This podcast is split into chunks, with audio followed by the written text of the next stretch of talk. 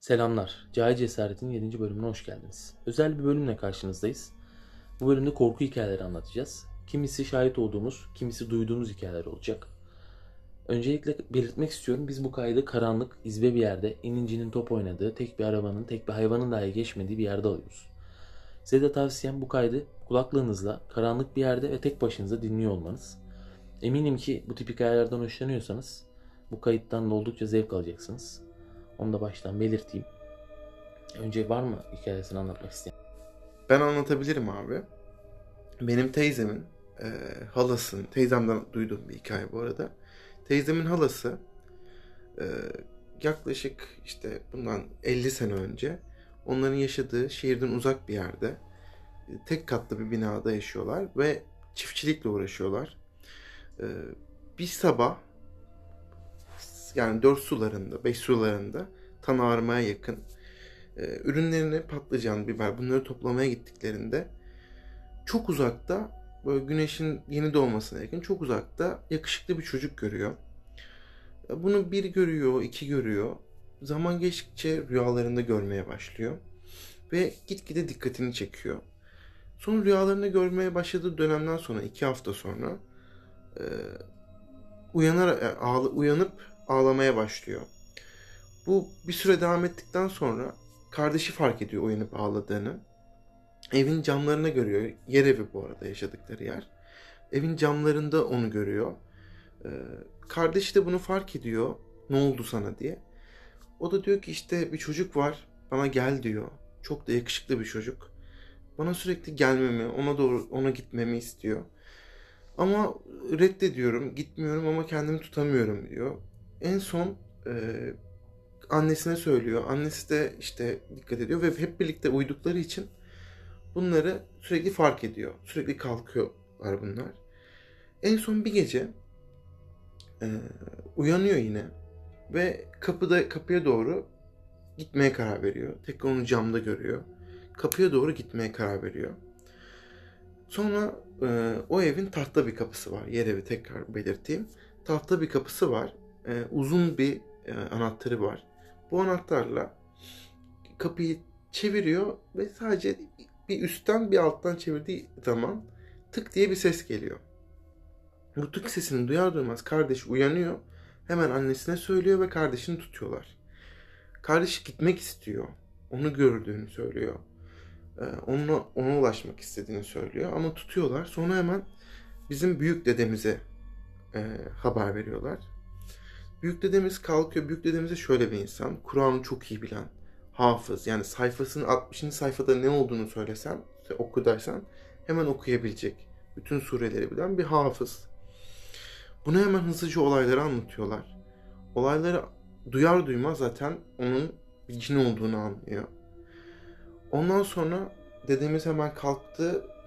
Yatağından kalkıp Kur'an'ını alıyor ve kızın yanına gidiyor. Kur'an'ı okumaya başlıyor. Bu Kur'an'ı bir saat kadar okuyor. Ondan sonra halamız sakinleşiyor. Ondan sonra yerine oturuyor. Ve kırk gün boyunca dedemiz sürekli halamıza Kur'an-ı Kerim okuyor. Ee, tabii günün belli saatlerini okuyor. Sonra yavaş yavaş o kırk gün boyunca görmeye devam ediyor. Ama yavaş yavaş görmesi azalıyor ve kırkıncı günden sonra bir daha görmüyor. Ama halamız her zaman şunu söyler. Çok yakışıklı. Yani dünyada görebileceğiniz en yakışıklı insan olduğunu iddia eder. Ve halamız yani hala evlenmedi. Neden evlenmediğini bilmiyoruz. Bize bir yorum da yapmadı. Ama bizim tahmin ettiğimiz bir durum var. Abi benim de var aslında bir hikayem. Benim de bu hikayem aslında üniversitede tanıştığım bir arkadaşımdan duymuştum. Onun başından geçmiş.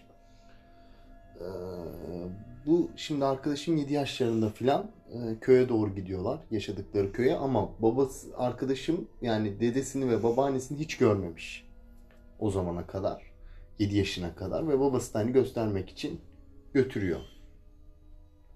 Her neyse abi, bu yolda gidiyor, giderlerken babası arkadaşını arıyor. Ee, diyor işte ne yapıyorsun, ne ediyorsun diye arıyor. Yani orada mısın, köyde misin, hani ben geliyorum diye haber etmek için. Adam da diyor biz diyor taşındık diyor köyden ve köyde de diyor insan yok. Hani e, çok ıssızlaştı. Hani insan da kalmadı yani, sen de gitmesen olur diyor. Ama babası sırf hani çocuğunu, çocuğuna dedesini ve babaannesini göstermek için gidiyor.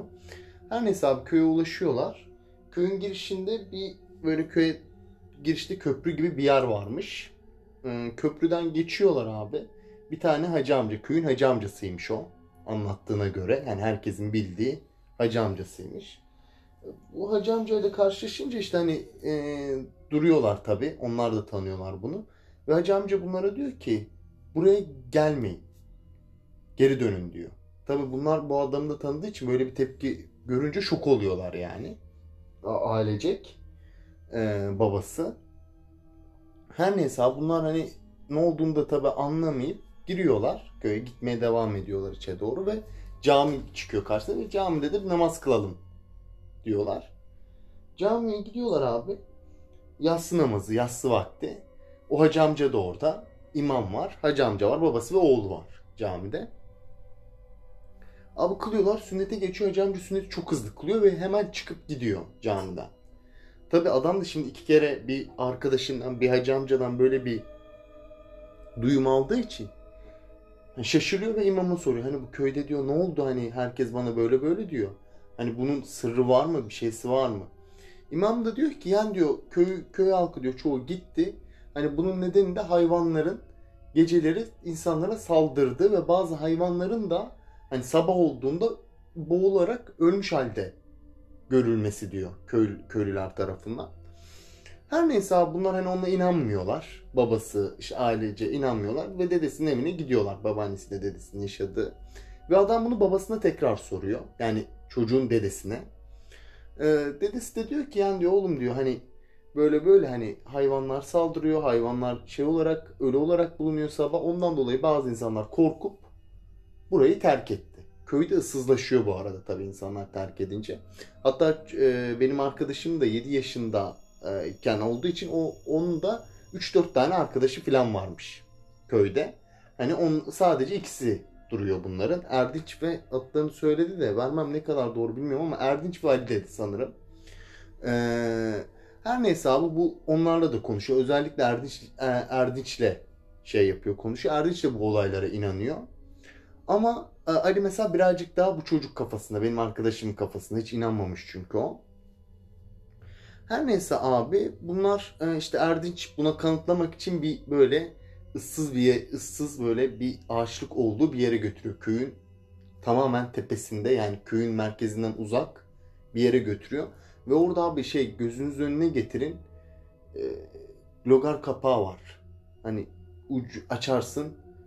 Ee, içini göremezsin yani sanki dipsiz gibi gelir. Orada gölgeler geçtiğini söylüyor. Ama bunu sadece Erdinç görüyor.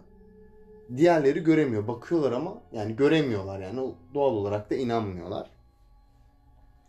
Çocuk da bunu babasına anlatıyor. Ee, sonra o gece o akşam babaannesi bu olayın olduğu günün akşamında babaannesi abi ilginç bir şekilde çığlıklar atarak evde do yani çığlık konuşma evde dolaşmaya başlıyor ve hani babaannesinin akıl sağlığından şüphe ediyorlar. Doktora götürüyorlar. Ee, ama doktor herhangi bir şey olmadığını, akli dengesinde herhangi bir hasar olmadığını, normal olduğunu söylüyor ama babaannesi sadece şunu söylüyormuş. Ee, dışarıda baktığı zaman, evin dışından baktığı zaman gölgeler geçip durduğunu, gölgeler olduğunu söylüyormuş. Beyaz bir gölge gibi bir şey yani. Ee, ama tabi bunu kimse göremediği için babaannesine de inanmıyorlarmış yani bu konu hakkında. Her neyse abi babası tabi bu olaylara şey yapınca bakmış demiş ki ben abi çıkacağım, kameramı da alacağım, çıkacağım ve bakacağım yani çekim yapacağım. Bakalım ne oluyor kamerayla birlikte. Çünkü hani kendisine bir şey olursa hani sonradan kamera bir delir olur kafasında ilerliyor sanırım. Abi çıkıyor işte kamerayla kayıt falan yapıyor. Tabi adamın gördüğü hiçbir şey yok yani adam gayet normal. Çıkıyor geliyor eve yani. Hani herhangi bir onun gözüne çarpan hiçbir şey olmamış ya da kamerada hiçbir şey gör, görmemiş yani. Her neyse abi, bunlar tabi oturuyorlar. Kaydı işte babaannesini ikna etmek için kaydı açıyor abi. Sabah o günün e, yarın artık yarın oluyor. Açıyorlar, izliyorlar. Kayıtta abi üç dakikada yerde yatan bir çocuk var. üçüncü dakika, üçüncü dakikadan sonra kalkıp birdenbire kalkıp o arazide dolaşıyor ama hiçbir şey olmamış gibi. Dolaştığını görüyorlar. Ama hani o anda tabii o adam diyor ki hani ben diyor böyle bir şey görmedim. Hani bu kamerada görünüyor ama ben böyle bir şey görmedim diyor. Sonrasında imama gidiyor tekrardan. Hani anlatıyor olayı. Hani bunun bir şeyi var mı diye. İmam da diyor ki hani aslında diyor bu hani şey değil, dini bir şey değil. Cin evet var ama hani cinler hayvanlara ya da bir şeye şey olmaz. Yani öldürmez. O zaman diyor ki adam hani bunu diyor bir kahvehane, kah- köyün kahvesinde insanları toplayalım. Bunu anlat. Çünkü köyde insan kalmamış. Ve abi orada şöyle bir, bir şey de var. Ee, köyde uzun bir süre boyunca kadınlar doğum yapamıyor. Yani bayağıdır doğum olmamış yani köyde. Her neyse abi topluyorlar şeyleri. E, köy halkını kahvehaneye. Tam adam diyor ki işte diyor e, Allah işte cinleri ateşten yaratmıştır. Cinler işte musallat e, hayvanlara musallat olmaz. Hayvanları şey yapmaz. Ancak hani insan bazı insanlara musallat olabilir. Ama hayvanlara herhangi bir şeye musallat olmaz. Yani böyle bir köyü basma gibi bir şey yapmaz derken abi o anda e, bir uğultu oluyor köyde. Ama çok rahatsız edici. Kulağa gerçekten inanılmaz derecede rahatsız edici bir uğultu. İnsanlar kaçışmaya başlıyor evlerine. Ama orada sadece kalan işte babası, imam ve oğlu oluyor. Hani gitmeyi insanları tutmak için. Ama kimse tabii şey aldırış etmiyor. Onları aldırış etmeden evlerine doğru kaçışmaya başlıyorlar. Her neyse abi tabii e, bu süreçten sonra evine gidiyor. Evde e, baba, baba onun sabahında babaannesi ve kayıt kamera ortada yok.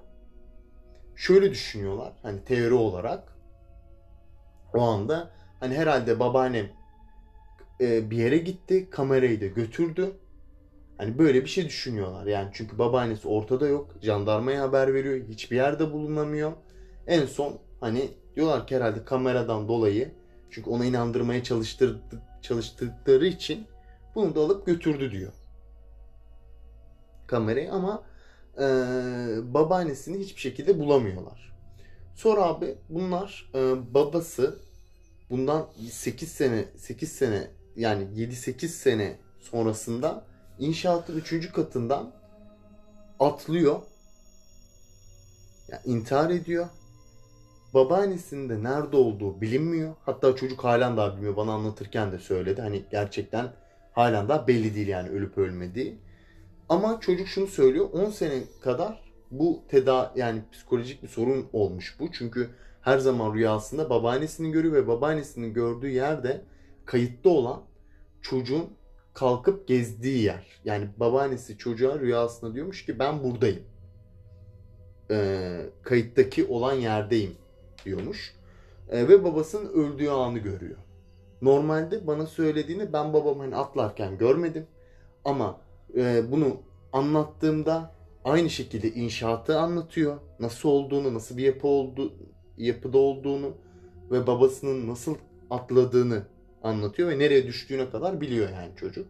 Tabii bu, bu şekilde de olunca ailesi bir tedavi tedavi tedavi ettirmeye çalışıyor bu çocuğu ve on sene kadar falan sürüyor bu tedavisi ama şu an arkadaş gayet normal yani Allah'a şükür bir sıkıntısı yok. Benim hikayem böyleydi.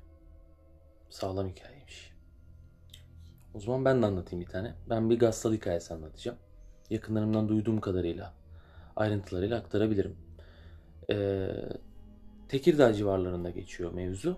Bir Ermeni papazlar kıymetli mallarını, definlerini gömdükten sonra başlarına korumaları için e, cinler biliyorsunuz birçok kabileye ayrılıyor. Zuzula kabilesinden bazı cinleri başlarına güvenlik olarak bırakıyorlar. E, birçok gayrimüslim de ülkemizde yaşadıkları için ülkeden çıktıktan sonra kimsenin bunu bulmasını pek istemiyorlar. Ama aynı yerde birçok da defin araması bulunuyor. Dört genç de e, bu definlerden bir tanesini buluyorlar. Kazdıktan sonra aralarında da pek fazla paylaşmak istemedikleri için ikisini olduğu yerde başını taşla ezip yakındaki bir kuyuya atarak öldürüyorlar. E şimdi bunları buradan bahsediyorum. En son tekrar bağlayacağım. Aynı zamanda köyde, köy halkının içerisinde bir yirmi yirmi beş yıllık meslek yapan, yirmi yirmi beş yıldır gassallık yapan bir kişi var. Gassal aynı zamanda yanına bir kişiyi almak istiyor çalışan olarak. Bir gün iş çıkışı parkta oturuyorlar. Bir gençle, askerden yeni gelmiş yirmi beş yirmi altı yaşlarında bir gençle sohbet ediyorlar. Genç de iş aradığını söylüyor. Gassal da benim yanımda başlayabilirsin. Yarından itibaren gel başla. Benim hem yanımda ol hem benim işlerime kolaylık sağlarsın gibi. Ona bir teklifte bulunuyor. Çocuk da kabul ediyor. Bir gidiyorlar, iki gidiyorlar. Üçüncü, beşinci, birinci, birinci ikinci aydan sonra iki kişilik bir cenaze geleceği söyleniyor. Ama Gassal öncesinin otopsi raporunu aldığı için işte başının taşla ezildiğini, bir kuyuda bulunduklarını görüyor ve bir şeylerden işkileniyor diyeyim. Daha sonra cenazeler geliyor. E, sürekli işi adamın cesetlerle olduğu için ayırt etmesi çok kolay. Oldukça yoğun bir koku e, alıyor cesetlerden. Hiçbir bu zamana kadar almış olduğu ceset kokularına benzemiyor. E, ondan bir işkileniyor. Tabii bunun öncesinde otopsi raporunu okuduktan sonra yanında çalışan çocuğa sen bu cesetler geldiğinde istersen gelme, ben halledebilirim. Senin uğramana pek gerek yok diyor. Çocuk da merak ediyor doğal olarak. Geleceğini söylüyor. İşte iki kişi karşılıyorlar. Defin işleri yapılmadan önce. Daha sonra cesetler geliyor. E, oldukça yoğun bir koku var. Ve cesetler kurtlanmış. Arılar, karıncalar, böcekler çıkıyor her yerinden. Hayvanların suyuyla yıkıyorlar. Arınmıyor. Tekrar tekrar yıkıyorlar. Tekrar arınmıyor. Yine böcekler çıkıyor falan. Ondan sonra cesedi ters çeviriyorlar. E, İbranice bir yazı beliriyor arkada. İbranice bir yazıyı e, adam bu arada aynı zamanda onu da belirteyim. Hüttam dediğimiz e, cinleri yönlendiren, cinlere e, el veren, yönetebilen kişilere deniyor hüttamda. Adam gassallığın yanında aynı zamanda hüttam. İbranice yazıyı okuduktan sonra da bir üç harfli beliriyor. Cin beliriyor orada. Ondan sonra bir yani konuşuyorlar gibi bir ortam oluşuyor. Diyor ki işte bir dua okuyor bu arada aynı zamanda. İbranice ile ilgili de bir bilgi vereyim. İbranice kelimeler arasında şifreler oluşan, her kelimenin ayrı bir şifrenin belirttiği söyleniyor. Ben de onu duymuştum zamanında. Ee, orada ondan sonra dualar okuduktan sonra cin cevap olarak size zarar vermeye gelmedik. Ee, bu kişiler bizden olan bir şeyi çalmak istediler. Son zamanlarında onların yanında olmak istiyoruz. Hani e, sizlik bir durum yok der gibi bir şey oluyor. Ee, size zarar vermeyeceğiz. Onları sadece görmek istedik gibi bir cümle kuruyorlar. Ondan sonra e, bu kişiler tabi defnediliyor. E, daha sonra bu iki kişi öğreniyoruz ki polisler doğal olarak arkadaşlarının ölümünden onları şüpheli bulmuş. E, doğal olarak tabii ki de bu kanıtlanabilen bir şey değil. Hapse atılmışlar. Akıl sağlıkları iyi değilmiş. E, çünkü yine bu üç harfler, cinler onlara hapiste de doğal olarak musallat olmuş. Çünkü orada söylendiğine göre o kişileri normalde arkadaşları değil, biz öldürdük. E, Gassal'a söyleniyor bu. O yüzden herkes öyle zannediyor doğal olarak. Otopsi raporunda da o şekilde geliyor zaten. E, ondan sonra bu arkadaşları da hapishanede musallat oluyorlar. E, son söylenene göre hatta bir tanesi intihar etmeye falan kalkmış. Kaldıramamış bu yaşananları. Benim duyduğum da buydu. Küçüklüğümden beri bu aklımda. Tüylerim diken diken olmuştu. Şimdi anlatırken bile öyle oldum. Umarım güzel anlatabilmişimdir. Benim hikayem bu. Bence de güzel hikaye. Ya sizin benim, var mı? Benim bir tane daha var ama bu hani çok korkunç değil, çok etkileyici değil ama ilginç bir hikaye aslında. Ee, Aydın İzmir Bulvarı yapılıyor. Bu bulvarın e, işte iş makineleri geliyor. Büyük bir kısmı tamamlanıyor. İşte yapılıyor, mühendisler geliyor, ölçümler yapılıyor. Belediyeden insanlar, işte devlet karayollarına insanlar geliyor falan. Yol yapılıyor. Ee, yolun benim dedemlerin önündeki kısmına gelinceye kadar e, bitmek üzere. Tam orada iş makineleri bozuluyor. Ee, diyorlar ki iş makineleri tamir ettirip Ertesi günlerde gelelim tekrar. Yeni iş makineleri geliyor ertesi günlerde. Yine aynı yerde bozuluyor. İşte araştırıyorlar niye burada bozuluyor falan diye. En son kazmaya başlıyorlar. İşte kazıyorlar orayı falan. Bir yere kadar kazdıktan sonra bir yerden sonra kazılmıyor. Sonra oranın imamını çağırıyorlar. İmamı diyor ki işte burada yatırı var. O yüzden burası kazılmıyor. Bunu taşımamız lazım. Buradaki yatırı taşımamız lazım. İşte nasıl taşıyacağız? İzin vermiyor yatırdaki kişi. İmam diyor ki buradaki en sabi çocuğu almamız gerekiyor. Ee, ve en temizimiz konuşması gerekiyor diyor. İşte kim var? Çaltılı'nın e, çocukları var. En küçüklerinden olanı e, bir kız çocuğu. En küçük kız çocuğunu alıyorlar. Ve oradaki o boşluğa doğru indiriyorlar. Kızım diyorlar, orada ne var? Burada bir dede var diyor küçük kız. Ve o dede diyor ki diyor, beni buradan sadece bir yer söylüyor. Oraya defnederseniz ben buradan bu yolun geçmesine izin veririm diyor. Onlar önce o, o hemen anlıyorlar neresi olduğunu. Orayı hazırlatıyorlar hemen. Oranın neresi olduğunu ve izinler alınıyor hemen. Ve ondan sonra o şey, e, o defin oradan oraya gönderildikten sonra makineler çalışıyor ve o bulvar ancak öyle tamamlanabiliyor. Benim bildiğim böyle garip bir hikaye vardı. Aydın'ın en önemli yolu bir de aynı zamanda orası şu anda. Tabii şu an Aydın İzmir Bulvarı. Aydın İzmir Bulvarı yani. Benim de korkunç olmayan ama enteresan bir hikayem var. Hemen bir dakika içerisinde anlatacağım. Yani aklıma enteresan hikaye gelince direkt bu geliyor. Benim yakınımın üvey babası, öz babası çok küçük yaşta vefat ediyor veremden. Ondan sonra bir üvey babası var. Üvey babasıyla ama arası oldum olası hiçbir zaman iyi değil. Annesi öz, babası üvey. Ona belli başlı sıkıntılar yaratıyor. Son zamanlarında da bir kız çocuğu var. Kız çocuk öz, oğlu da üvey. Ama doğal olarak üvey evladı buna. Erkek olan bakmak zorunda kalıyor. Erkek olduğu için. Çok fazla zorluk çektiği için de son zamanlarında artık herkes ölmesini bekliyor yavaş yavaş. Çünkü doktorlar da söylüyor hazırlıklı olun gibi. Helallik istiyor ondan. Boğazım düğümlendi işte söyleyemedim gibi bir şey söylüyor. Doğal olarak helal de etmemiş hakkını yani ben onu duymuştum. Ondan sonra öldükten sonra tekrar etmiş olabilir gerçi onu bilmiyorum da. Kendisinin hatta adını unuttum şimdi. Böyle horozlu, ibikli bir saati vardı hiç unutmuyorum. Sürekli hasta yatağında yattığı için de sırtları böyle kambur kaldığından artık kemikleri vücudunu delmek üzereydi. Hatta onu hiç unutmuyorum. Böyle görün, görünüyordu. Zaten altmış altmış beş kilo falan kaldı adam. Ondan sonra bu horozlu ibikli saati vardı. Abi öldüğünde tam öldüğü saatte bu yakınım aranıyor. Telefonla gidiyorlar. İşte aynı odadalar. Özür dilerim yan odadalar. İçeride vefat ediyor kendisi. Tam öldüğü saat ve dakikada horozlu ibik saat böyle önünde yemleri var. Son yemini yemiş ve o saat tam öldüğü saatte duruyor. O saat hala duruyor. Ben bunu hayatımı unutmuyorum. Arada böyle gidip bakıyorum eve. Kendisinde duruyor işte yakınımın. Onu söyleyebilirim. Yani böyle tuhaf böyle paranormal olaylar harbiden olabiliyor. Ben bunlara inanıyorum yani.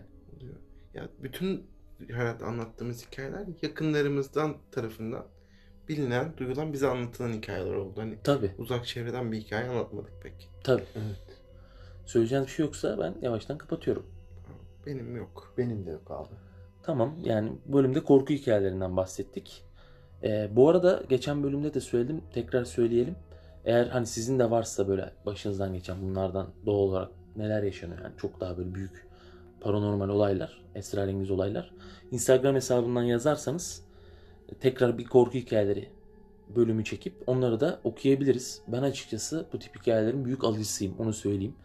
Ama Dara da öyle. Onur'un pek öyle olduğunu düşünmüyorum. Şu an ışığı açmak için çaresizce gözlerimizin içine bakıyor. Umarım bir an önce açarız. Yani toparlayayım diye ağzımın içine ya bakıyor şu anda. Anlatırken de belki fark etmişlerdir. Hani biraz korkuyorum bu ortamda. Titreyerek anlattım. Ya ben senin korku filmi bile izleyemediğini biliyorum. Evet. Umarım geçmiştir o duygunuz da belki inanırlar. Umarım. Onu da söylemiş olayım. Dediğim gibi Instagram hesabına yazarsanız tekrar okuyor olacağız. O zaman kendinize iyi bakın. Hoşçakalın. Görüşmek üzere. Bye bye.